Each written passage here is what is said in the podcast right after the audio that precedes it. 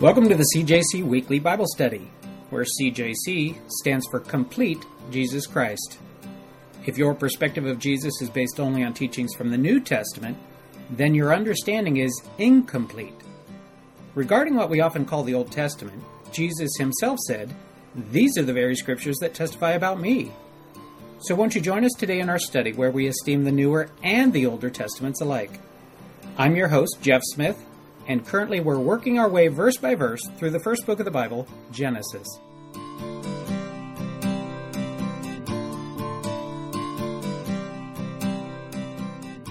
And today we're going to be jumping in Genesis chapter 21. Genesis chapter 21, verses 22 through 34. Because we're going to be starting in verse 22, we should consider then what we have already looked at. What did we look at last week, or what came immediately before that? Ishmael and Isaac being born. Good job. Ishmael and Isaac. Okay, so we had the birth of Isaac. That was the first seven verses, eight verses of, of the chapter. And then after that, what happened? Banishment. Banishment. Oh, who was banished? Ishmael. and Ishmael. Good. And Hagar. Good. Ishmael, the firstborn son of Abraham, actually. And Hagar, the, uh, the bondwoman. And we looked at that study last week. So we had the banishment of Hagar and the uh, banishment of Ishmael. How old was Isaac at that time? We, it doesn't tell us for sure, but you'll remember that we looked at uh, some traditions and we came up with kind of a range. Anybody remember what kind of that range that was? 13, 15, I think. That what Ishmael was 13 years old when Isaac was born, and then last week's study, you'll remember that it was it had to do with Isaac being weaned and the feast that uh, was um, brought by Dad uh, at, to celebrate or memorialize that occasion. And the weaning took place at about how old would a Older child? than us. Older than, than us. That's a good way to put it. Yeah, wasn't it? Three about two or three? three years old. Good. So just to get in your mind, then we're looking at Isaac about two and three years old. With that in mind, then somebody mind reading the first half of verse twenty-two. Now it came about at that time that Abimelech and Phicol, the commander of his army, spoke to Abraham, saying, God is with you in all that you do. Excellent. Thank you, Levette. All right, very good. So, anybody recognize those names mentioned in that verse, or at least one of them? Abimelech. Abimelech, right? This is a name we've seen before. And you're probably remembering, uh, or you're probably thinking to yourself, "Oh, he's going to ask us now who that was and what the context of that story was." All right, so turn back. I'm going to make it easy on everybody. Turn back to chapter 20 and look over there. That's where we were introduced to this Abimelech character. And to give you a little bit of a, uh, a refresher on that story back there, this was the story. This is the second time that Abraham said to Sarah, Please do me this favor, pretend you're my sister. They go to where Abimelech lives. Abimelech's in charge of the land. And Abimelech, Abimelech says, Hmm, I like what I see. And is she your sister or your wife? Uh, sister, all right. And ask her, hey, are you his sister or are you his wife? Uh, sister, all right. And so Abimelech says, very good, thank you. I'll take from me. And uh, here, I'll throw you some parting gift. And then you remember as the story progressed over there that God appeared to Abimelech. And God said, You're a dead man. because the woman you took, she's somebody's wife. And he's like, Whoa, what? I, I didn't know anything about this, right? And then he wakes up the next morning and he tells his, his closest associates, Here's the dream I had last night. I was appeared to by God, and here's what he told me, and and they all they're all terrified, right? And so then they call Abraham in and they rebuke him. They say, You shouldn't have done this. Why didn't you tell us? Why didn't you tell me? Why did you say she's my sister? And he had this half hearted answer that went along with that. So you remember how it ends. Basically, Abimelech said, Okay, look, here, I'm going to give you a bunch of gifts to vindicate Sarah in the eyes of all the people so that they'll know that there's been no you know, hanky panky between me and her. All right. And choose for yourself where you want to live, he tells Abraham. Choose for yourself where you want to live and go and live in that place. You know, the land is before you, basically. Okay. So that was kind of the weird story with Abraham, Sarah, and Abimelech over in chapter 20. Well, here we are in chapter 21, verse 22, and Abimelech shows up again. All right, the same character seems to show up again. Now, I will say this: when I say the same character, I, I do need to bring something to your attention.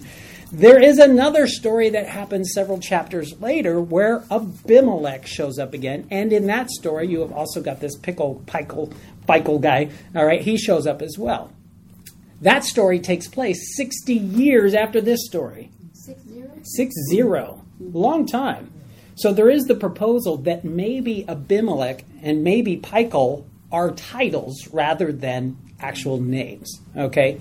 So when I say this is probably the same guy as the previous story, likely could be because we're only looking at maybe four, maybe five, maybe six years. We don't know. Some time has passed, a minimum of Isaac's age, because Sarah didn't have Isaac back then. Sarah wasn't even pregnant with Isaac back then. And now she's had a son, right? And we know based on the tradition of when you would wean a son, probably two or three. Add into that the nine months of pregnancy. You're probably looking at three or four, minimum three or four years since they've been with Abimelech. All right? So it's a lot easier to think that this Abimelech is probably the same Abimelech we saw earlier than to think that the guy 60 years from now might be the same guy. You understand what I'm saying there? All right. So just understand it might be a title. And you and I are, are familiar with titles. We walk up and down these halls and we say, hey, good morning, Judge. You might say, Your Honor. So it's not uncommon for us, even in our day and age, to sometimes use a title, and it's clear in the context that that's who's being talked about. So it may be that the writer of Genesis, in using Abimelech, could be fully assured that his audience knows what he's talking about when he might be using a title instead of an actual name. All right, so I'm just throwing that out there.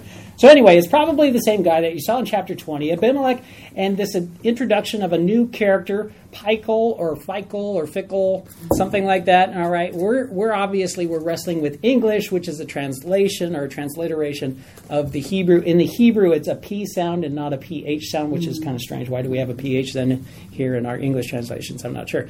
But anyway, we have this new character. What does it say about this new character in verse 22? He's the commander of the army. He's the commander of the army. He's the commander of the army over which is Abimelech. Mm-hmm. Abimelech's in charge, basically, of the land. All right? Picture him as the king or the president. And he's brought with him the commander of the army. That's interesting. Why did he bring the commander of the army with him? Hmm. Let's consider that in our minds as we move forward. He brings with him the commander of the army, spoke to Abraham, saying, God is with you. God is with you in all that you do. The word for God that he uses here is Elohim. If you don't remember clearly who Elohim is, let me give you a couple verses that have Elohim in them. All right?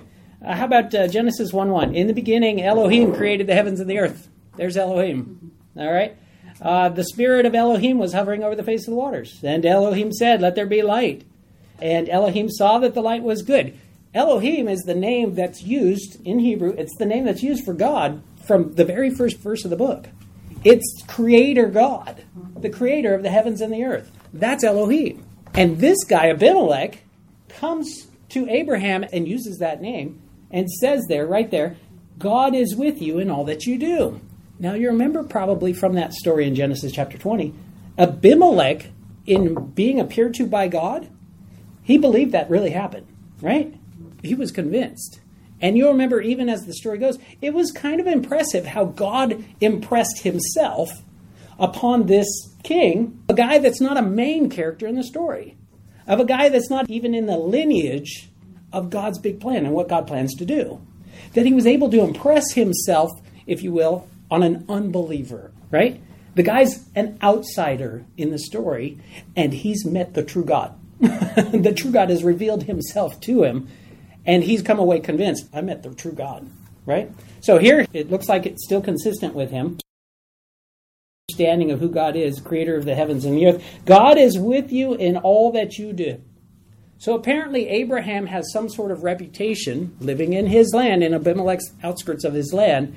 Apparently, Abraham has some sort of reputation that maybe reports have been brought to Abimelech that this guy that you had dealings with over in chapter 20, we can tell you he's living out there now. He's living in the outskirts of your land over there. Oh, we can tell you it seems like God's blessing him. It seems like he, maybe his flocks are growing, maybe his crowd is growing, maybe his community is growing. All right. So something, uh, some reports are getting back to him, presumably, that lead Abimelech to make this statement. And perhaps it's partially a uh, political greeting and partially actually true. And we'll find as we go that it sounds like there's actually concern about maybe Abraham getting too big, getting too large, and that's prompting why Abimelech's come to him. How about uh, verse 23? Somebody mind reading verse 23? Now swear to me here before God that you will not deal falsely with me or my children or my descendants. Show to me and to the country where you are living as an alien the same kindness I have shown to you. Excellent. Thank you, Bianca. So here we have Abimelech, and he's saying, Swear to me. All right. In Hebrew, it's the word sabah. All right. So swear to me. And what is he saying? Swear to me? That you won't deceive me. that you won't deceive me. okay, why would he say that? Why would he start that way? Because of the past. Because he did, right? He's remembering Genesis chapter 20, right? Abimelech's like, swear to me by, I know God's really blessed you. All right, so swear to me by your God and the God that I understand that met with me that night. Swear to me by that person, by that character, by that divine being, that A, you won't deal falsely with me. You won't deceive me. You won't trick me. All right? You won't betray me. You won't lie to me. Again. Again. exactly right. He's remembering what happened last time. So he's appealing to Abraham look, uh, with God as our witness, I want to start this off with God as our witness that you and I get on a footing of honesty here. All right? Not like last time. You know, that last time didn't turn out so well. all right? So he's saying that you will not deal falsely with me, you will not deceive me, betray me, or lie to me. And not just me, right? Who else is involved in this statement? He's asking for this kind of favor to be shown to whom? His descendants. His descendants, right. And he uses two different words. He uses a word for nearest descendants and distant descendants, all right? So he's using a word for offspring, or which would be, in a strict sense, a son would be that word there. And then the next word he uses could stand for nephew, all right, a little more distant. He's saying basically, I want you in front of God to take an oath. And I don't want you to be dishonest with me. I don't want you to lie. God is our witness between me, between my close relatives and my distant relatives. And what is he asking for? What does he say? Kindness, right? But that according to the kindness that I have done to you, right? So now he's appealing to, remember what happened over in Genesis chapter 20? I treated you well, all right? Okay, God told me I needed to, but I treated you well, and I want you to remember how I treated you well because that's what I'm asking for of you, right? He's asking for a reciprocal treatment to Abimelech, to his closest relatives, to his more distant relatives, and then there's one other aspect in there. It's not just people, what else? Country. And to the country, and to the land that, that you're dwelling in, that you're sojourning in, that you're just passing through, right? Because Abraham isn't a resident there in the sense that he has like uh, voting rights, all right? He doesn't have claim to the land. He's kind of a squatter. He's living in the land with permission. He's living in the land, but uh, he, he's not of the land, right? He's living in the world, but not of the world. Does that sound somewhat familiar? And we're going through the same thing here, right? I mean, we're living in this world, but really our, our citizenship is in heaven. We're just passing through, and we've talked about that before. All right, so he's asking for God to be a witness, and he's asking for Abraham to take an oath that Abraham will be kind to Abimelech as Abimelech was kind to Abraham. The word that's being used there for kindness is chesed. All right?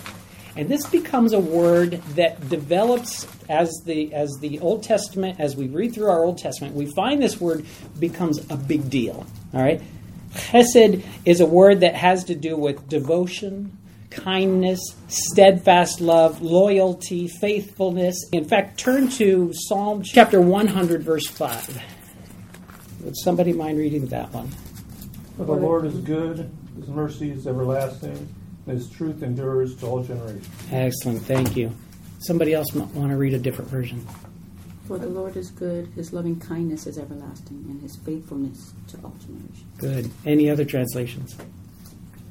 For the Lord is good and his love endures forever. His faithfulness continues through all generations. Excellent. Thank you, Bianca. The key word in that verse is chesed. It becomes a word that describes God's eternal loving kindness towards us. All right? It becomes a word that describes God's character. God is chesed. All right? So God is this word, and He then, because He's expressing it to us, would hope that we, New Testament application now, He would hope that we would carry it on and express it to others. Okay? So it becomes a word that becomes a big deal. It becomes a description of God's character. Going back then to Genesis. Genesis chapter 21, verse 23. Let's look at a little bit more of that verse that we have there. When Abimelech is appealing to Abraham and saying, With God as our witness, I want you to do this thing, right? That implies a, a few things. Number one, it implies that Abimelech understands who God is and that Abraham understands who God is, and they're calling that to be a witnessing factor in the situation.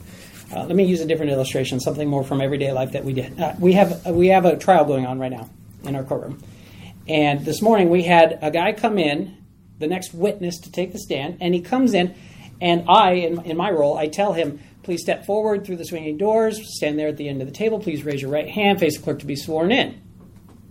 He does that whole thing, and the clerk reads off the oath that that person raising their right hand is going to attest to and say yes or no.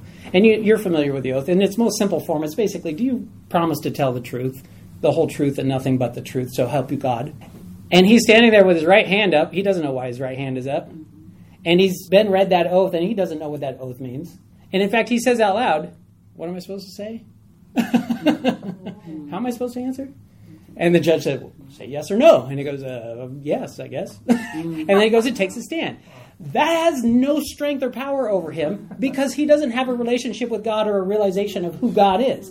So when you're taking an oath, swearing to tell the truth, the whole truth, and nothing but the truth, so help you God, if you don't believe in God, it's got nothing on you in this life. You may not realize until after you've passed through this life that God does witness that kind of stuff. and God does take it seriously. But in this life, if you don't believe in God, you can take an oath like that and it means nothing. And like we saw happen, they get on the stand, they lie. really? What are you doing? if they had a true understanding and appreciation of who God is and what God's character is, you don't lie. You wouldn't take that oath and lie, right? That's what's going on here with this situation with Abimelech and Abraham. Abimelech is appealing to Abraham's understanding of who God is, and Abimelech is stepping up to the table with a similar understanding. And in doing so, Abimelech is appealing to Abraham before God is our witness, and we both believe in God in that situation, in that context. It looks like they both believe in God. All right? He's saying, before the God that appeared to me and before the God that you know, I want you to take an oath with God as our witness. All right? It only has bearing, it only has strength or power over a person in the oath making process if they believe in God. If they don't, you can say anything you want. Who's going to know? Right? You're just going to, yeah, sure, whatever, and then do whatever you want. But in this situation, Abimelech, he is under the impression that Abraham has this relationship with God, rightfully so, and that he himself has a relationship with God uh, at least to the point where they can have an, a basic understanding when they come forward to make this oath. Right? Everybody get what I'm trying to say? All right. Victor P. Hamilton ends up saying regarding the use of Elohim in this passage, he says, In light of the presence of Elohim in his life, Abraham's behavior should be predictable and above reproach. People with whom God dwells should not engage in false, devious practices or conduct. Nonetheless, Abimelech requests Abraham to bind himself by oath to a covenant relating to Abimelech's own person and that of his posterity, primarily because he does not trust Abraham. So even though he knows the same God that Abraham knows, he also knows Abraham is somebody he can't trust. He's somebody he can't trust, and that's the reason for the visit and asking for the oath. And then John Hartley says, An oath has meaning in direct proportion to how firmly people believe in God. For God has the oversight to enforce the oath justly. Since these parties believed in the God who had spoken to each of them, this oath had the highest possible meaning. All right? Moving on to the next verse. Somebody mind reading verse 24. And Abraham said, I will swear. Excellent. Thank you, Mike. Nice short mm-hmm. verse right there. In English, we have I will swear. We have three words. Some of your English translations might have two words. I swear. All right. In Hebrew, it's two words. Abraham's response is two words to Abimelech's 21 word request. All right? mm-hmm. So Abimelech had a 21 word request in the Hebrew, and then uh, Abraham's response is two words, nice and short I will swear. Uh, here we also end up seeing this word swear again. This is the second time that Saba shows up. All right, so I've got that written on the board back there for swear. Verse 25, somebody mind reading that? Then Abraham complained to Abimelech about a well of water that Abimelech's servants had ceased. Excellent. Thank you, Monica. So you can imagine the situation now by reading this verse. Abraham's got a lot of flocks. You'll remember a long time ago, he and his nephew Lot had to split up because there wasn't enough provisions in the land to sustain the great herds and flocks that Abraham had and the great herds and flocks that Lot had. So you remember at that time, Abraham said to Lot, Hey, the land is before you. Choose wherever you want. You go left, I'll go right. You go north, you, I'll go south. You, you know, and basically let Lot choose. And Lot chose the well-watered, fertile plain uh, down where Sodom and Gomorrah was. So that was Lot's choice. And Abraham and Lot then were able to split up, and the land could better sustain each of those large parties separate from one another. Here we have in this situation, you can imagine, well water is important. You need the water for your flocks. It's an arid place. And it seems that Abimelech's servants, probably in charge of flocks for the king, they need water too. Hey, that guy over there, he dug a well. We don't have to do the hard work if we just take the well from him. And they come to the well and decide, hey, we got priority here. We live in the land. You're just a visitor. Right? So that's probably the situation that's being dealt with. So Abimelech brings to the table, he says, hey, I want you to make a deal with me. All right? Abraham agrees to the deal, but he tacks on a little rider on the end of it, right? And says, oh, by the way, since you're here, I got an issue. Your guys are taking my water. I dug that well. I dug that well for my flocks. We need the water, and your guys are just helping themselves and basically saying I'm second class, second rate. I get second place in line. All right? And so what does Abimelech say? In verse 26, somebody mind reading that? Abimelech said, I do not know who has done this thing. You did not tell me, and I have not heard of it until today. Excellent, thank you. So what do we have here? We have a situation where Abimelech he's saying to Abraham, "You didn't tell me. Why didn't you tell me about this?" Does that sound familiar? Has that ever happened before? When have we seen that before? Especially between these two guys. His wife. Yeah, exactly. The situation with the wife, right? So now it's again, right? Just like Ron said earlier, again. but anyway, he tells him now, and Abimelech says, You should have told me earlier. By the way, if you remember the story with Abraham and Sarah when they went to Egypt in front of Pharaoh, it was the same kind of thing down there. Pharaoh says, Hey, why didn't you tell me? Right? So Abraham's got this thing where he's not into full disclosure. All right? so here we have this situation. It's a it's a third time now. It's again that Abraham could have told something that would have probably helped things along, but he chose not to. And here uh, Abimelech's calling him on the carpet again about it. How about uh, verse 27? Somebody mind reading that one? So Abraham took sheep and oxen and gave them to Abimelech, and the two men made a covenant. Excellent. Thank you, Ron. Sheep and oxen. The word for sheep there is broad enough to include sheep or goats. All right. Oxen is broad enough to include cattle of various sorts. All right. So here Abraham takes sheep and oxen. We don't know how many, but those are in the plural. All right. So it's more than two of each. All right. Or it's at least two of each. And then we have also what? And gave them to Abimelech, and the two of them made a covenant. What do you remember about a covenant? The word made here, when you look at it here in this verse and uh, later on in another verse that we're going to run across in this passage, it's, it's actually in Hebrew, it's a word that's translated as cut. Right? Do you remember the idea of cutting a covenant? If you remember, Jennifer's got that, oh yeah, she remembers. got that visual, right. Basically, he's not giving him animals to go take home and putting in his petting zoo. All right? What's going to happen to these animals most likely?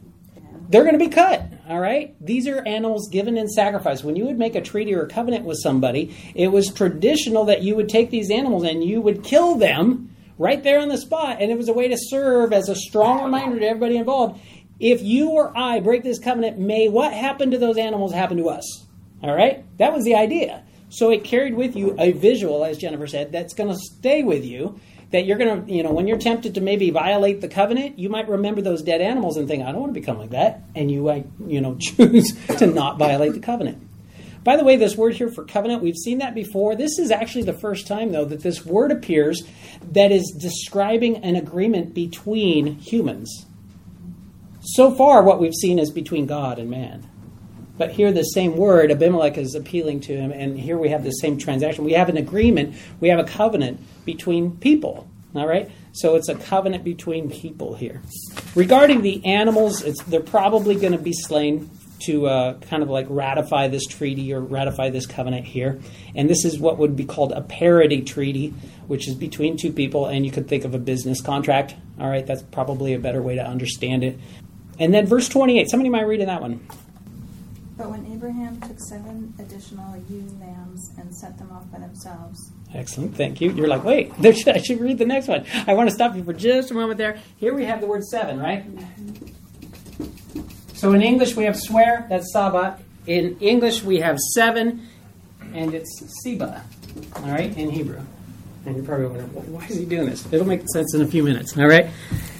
So, seven ewe lambs of the flock by themselves. What's going on here? Well, read verse 29. Somebody mind reading that one. Then Abimelech asked Abraham, What is the meaning of these seven ewe lambs which you have set by themselves? Excellent. Thank you, Mike.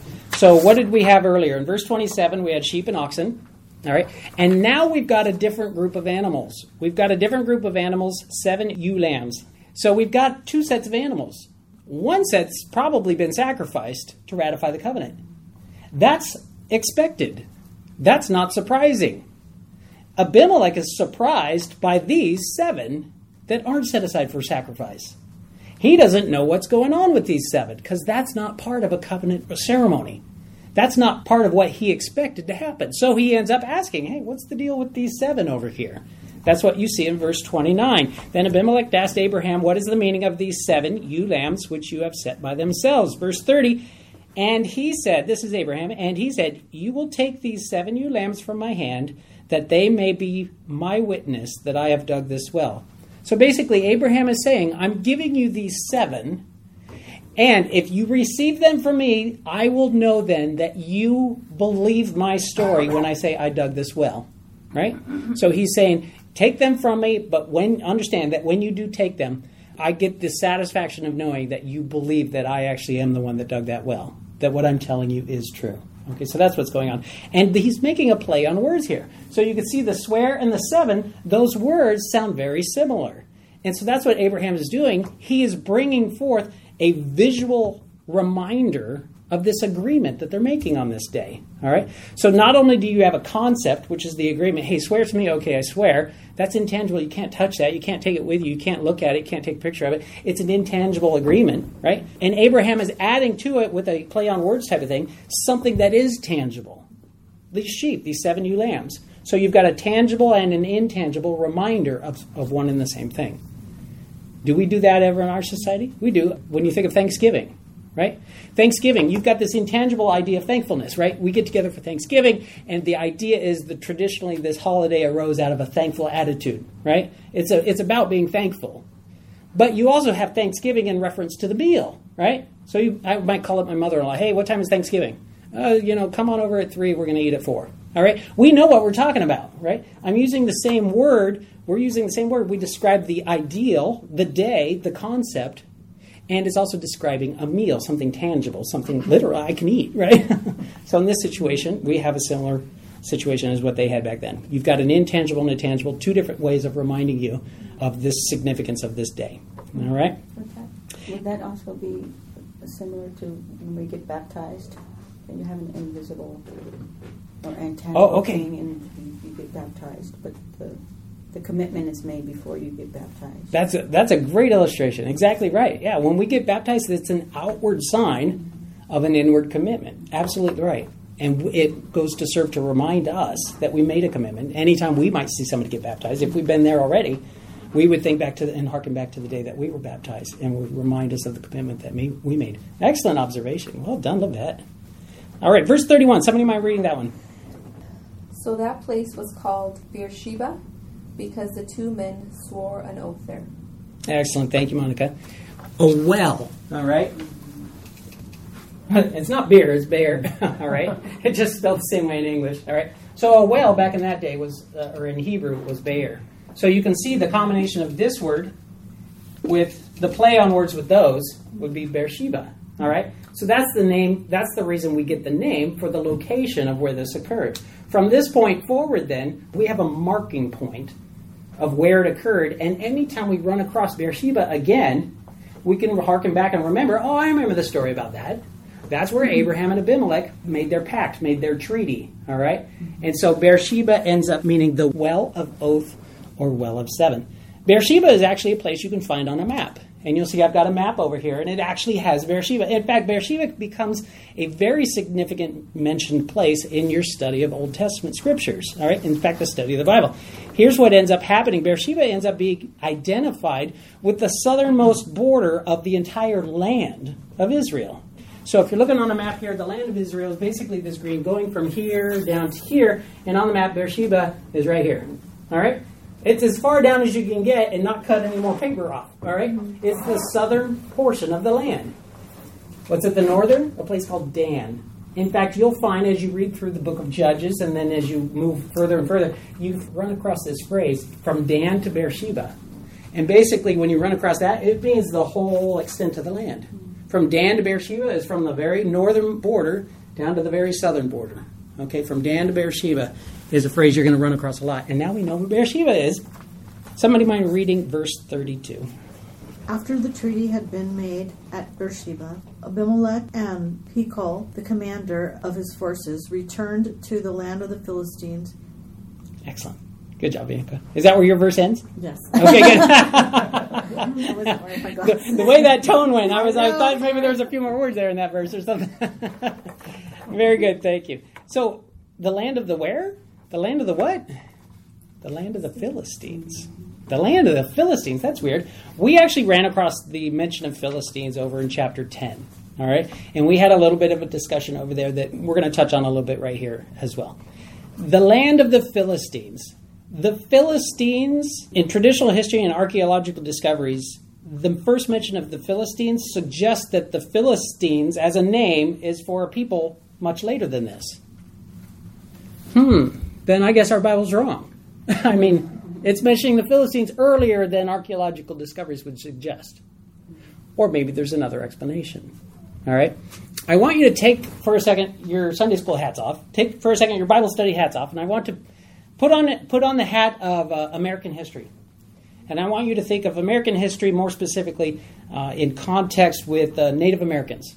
All right, so I want you to think of Native Americans and ask yourself did Native Americans have a significant role in the founding of our country, the birth of our country, the development of our country? Absolutely, right? Did they play a significant role? Yes. In fact, we would recognize that there are characters from history that maybe Squanto or Sacagawea.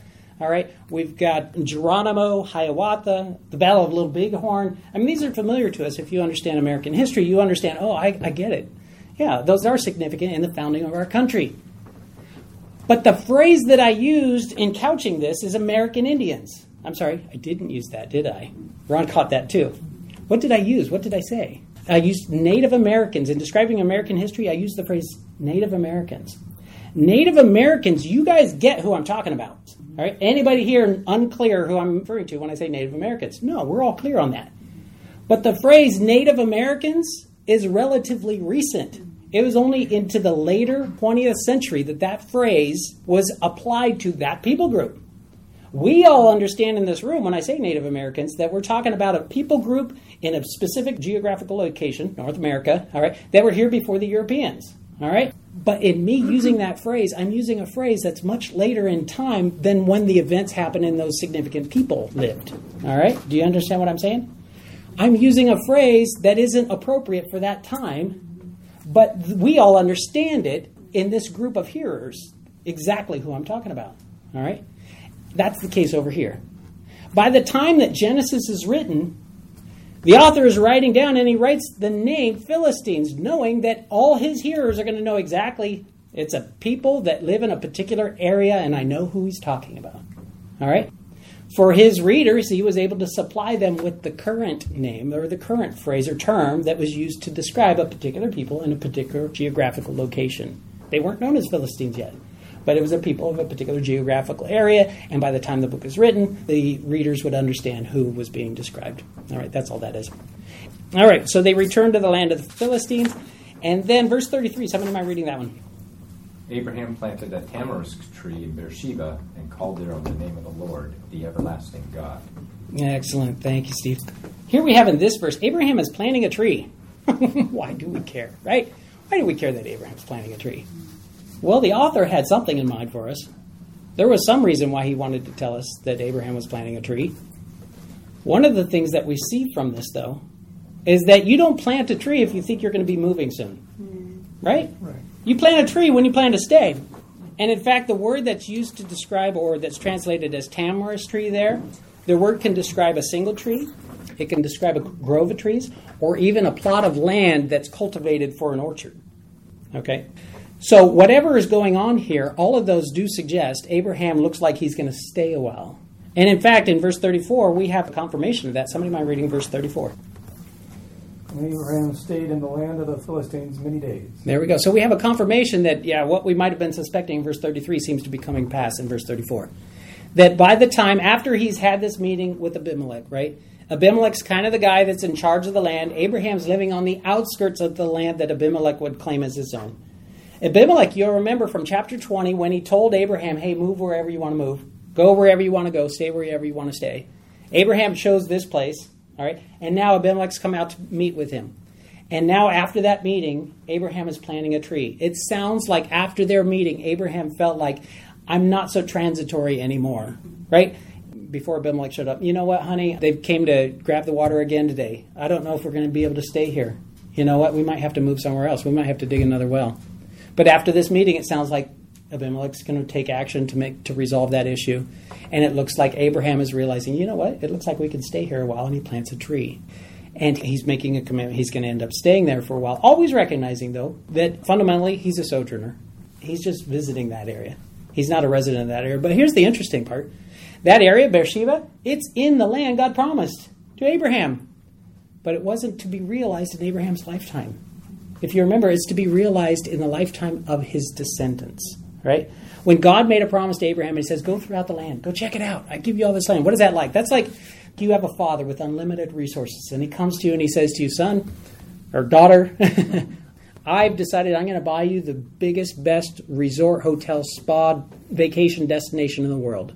And here's the name of it, here's the place, here's the address. I want you to go check it out. Just check it out. But just realize, even though I'm going through the process of buying it for you, it's as good as done. It won't be something that I'm giving to you as much as I'm going to give it to your kids. I'm going to will it to your descendants. All right? And so you would go and you'd visit the property and you'd go to the front desk and you go to check in and uh, you end up having a conversation with the person who's going to check you in. And then the manager, you maybe engage in the manager a little bit. And the manager says to you, not knowing you're going to be the owner of the whole place, all right, that your descendants are going to own this whole place. The manager says to you, you know what? Pick the best suite that you want. I'll let you stay in any suite you want. You just take your pick, right? That's a generous offer. Thank you very much, right? Me and my, I'd be, I'd be happy with that, you know. but in, in the case of Abraham, his kids are going to own this whole place. So when Abimelech makes that offer, hey, stay wherever you want. His kids are going to own that place. So it was a generous offer on Abimelech's part. But in Abraham's hearing, I wonder if he's saying, I'm still remembering the day when my God told me that my kids are going to own this whole place. All right, so that's kind of how it ends right here. Abraham stayed in the land of the Philistines many days, even though it's going to be the land of the Israelites later. Three applications from this, then. Three applications, just real quick, to apply to your life. Number one, uh, looking at verse 23, what would be the application there? Well, I would challenge you to read through that as if God would be making that challenge to you. Abimelech makes a challenge to Abraham. Read through it as if God is making a similar challenge to you. And here's what I here's what I'd suggest as you would read through that, that God maybe would say to you, Don't deal falsely with me. All right? And according to the kindness that I show you, according to the hesed that I show you, I expect you to show that to others. All right? So take that as kind of a little challenge, a little application. Again, a little bit out of context, but I'm using it uh, just as an application point. All right? That as God would show us kindness, so we should be showing kindness to others. And isn't that consistent what we would read with um, the Lord's Prayer and the Sermon on the Mount, Matthew chapter six? Forgive our sins as we forgive those who've sinned against us. I mean, it really, it's the same. It's the same idea. And then uh, the second application. Second application would be verses twenty-four through thirty. Strive to work through your issues with others. All right. Abraham could have said, "You know what? I own this place. Who do you think you are coming to me, offering me a place to stay? Who do you think you are, you know, and you guys taking my land and taking my taking the well water and whatnot? My dad, he's got unlimited resources, and one day I'm going to own you and this whole place. No, don't get that kind of attitude. Try to resolve your conflicts with others. Resolve your issues with others. You got something, bring it up. All right. What do you get rebuked for? Not bringing it up. All right. Bring it up. Try to work through it. And then final third application here, verses 33 and 34. Just as Abraham planted that tamarisk tree, but he recognized he was still a sojourner. Just as he planted that tree, recognizing, you know what, I'm going to stay here for a while, I'm going to put down roots here for a while. Recognize that ultimately you're not there permanently. All right, you're just a visitor in the land. So are we. Recognize that while we're here in this life, on this earth, recognize that you need to put down roots. You need to plant your own tree. All right? You need to plant your trees in the sense of take ownership of the time that you're here. All right? Live it to the fullest. And I'm not saying indulge yourself, I'm saying live it for God. All right? Live your life to the fullest for God's purposes, for God's glory, but live it. All right? Don't just huddle and say, "Oh, I can't wait till I die." You know, I'm done with this life. I I have already got my ticket for the train, so as far as I'm concerned, I could go any moment and I'd be happy. Uh, granted, I would too, but while you're here, make something of the life that he's given you. Every single breath, live it for God. All right, let's go ahead and close them. Heavenly Father, we thank you, Lord, for meeting us here again. We ask that you would go with us now into our respective places of employment and you would help us to do a mighty work for you, Lord. Help us to have a work ethic that shows uh, that we have a relationship with you, that maybe others would come to us and say, wow, you know, something's different about you. What is it? And we would be able to tell them, or we'd have a ready answer and say, you know what? I'm living for God here on this life. I'm not, I'm not just waiting for the chance to die, I'm waiting for the chance to live. We pray that you would help us, Lord, to make the most of every moment, the most of every breath that you give us.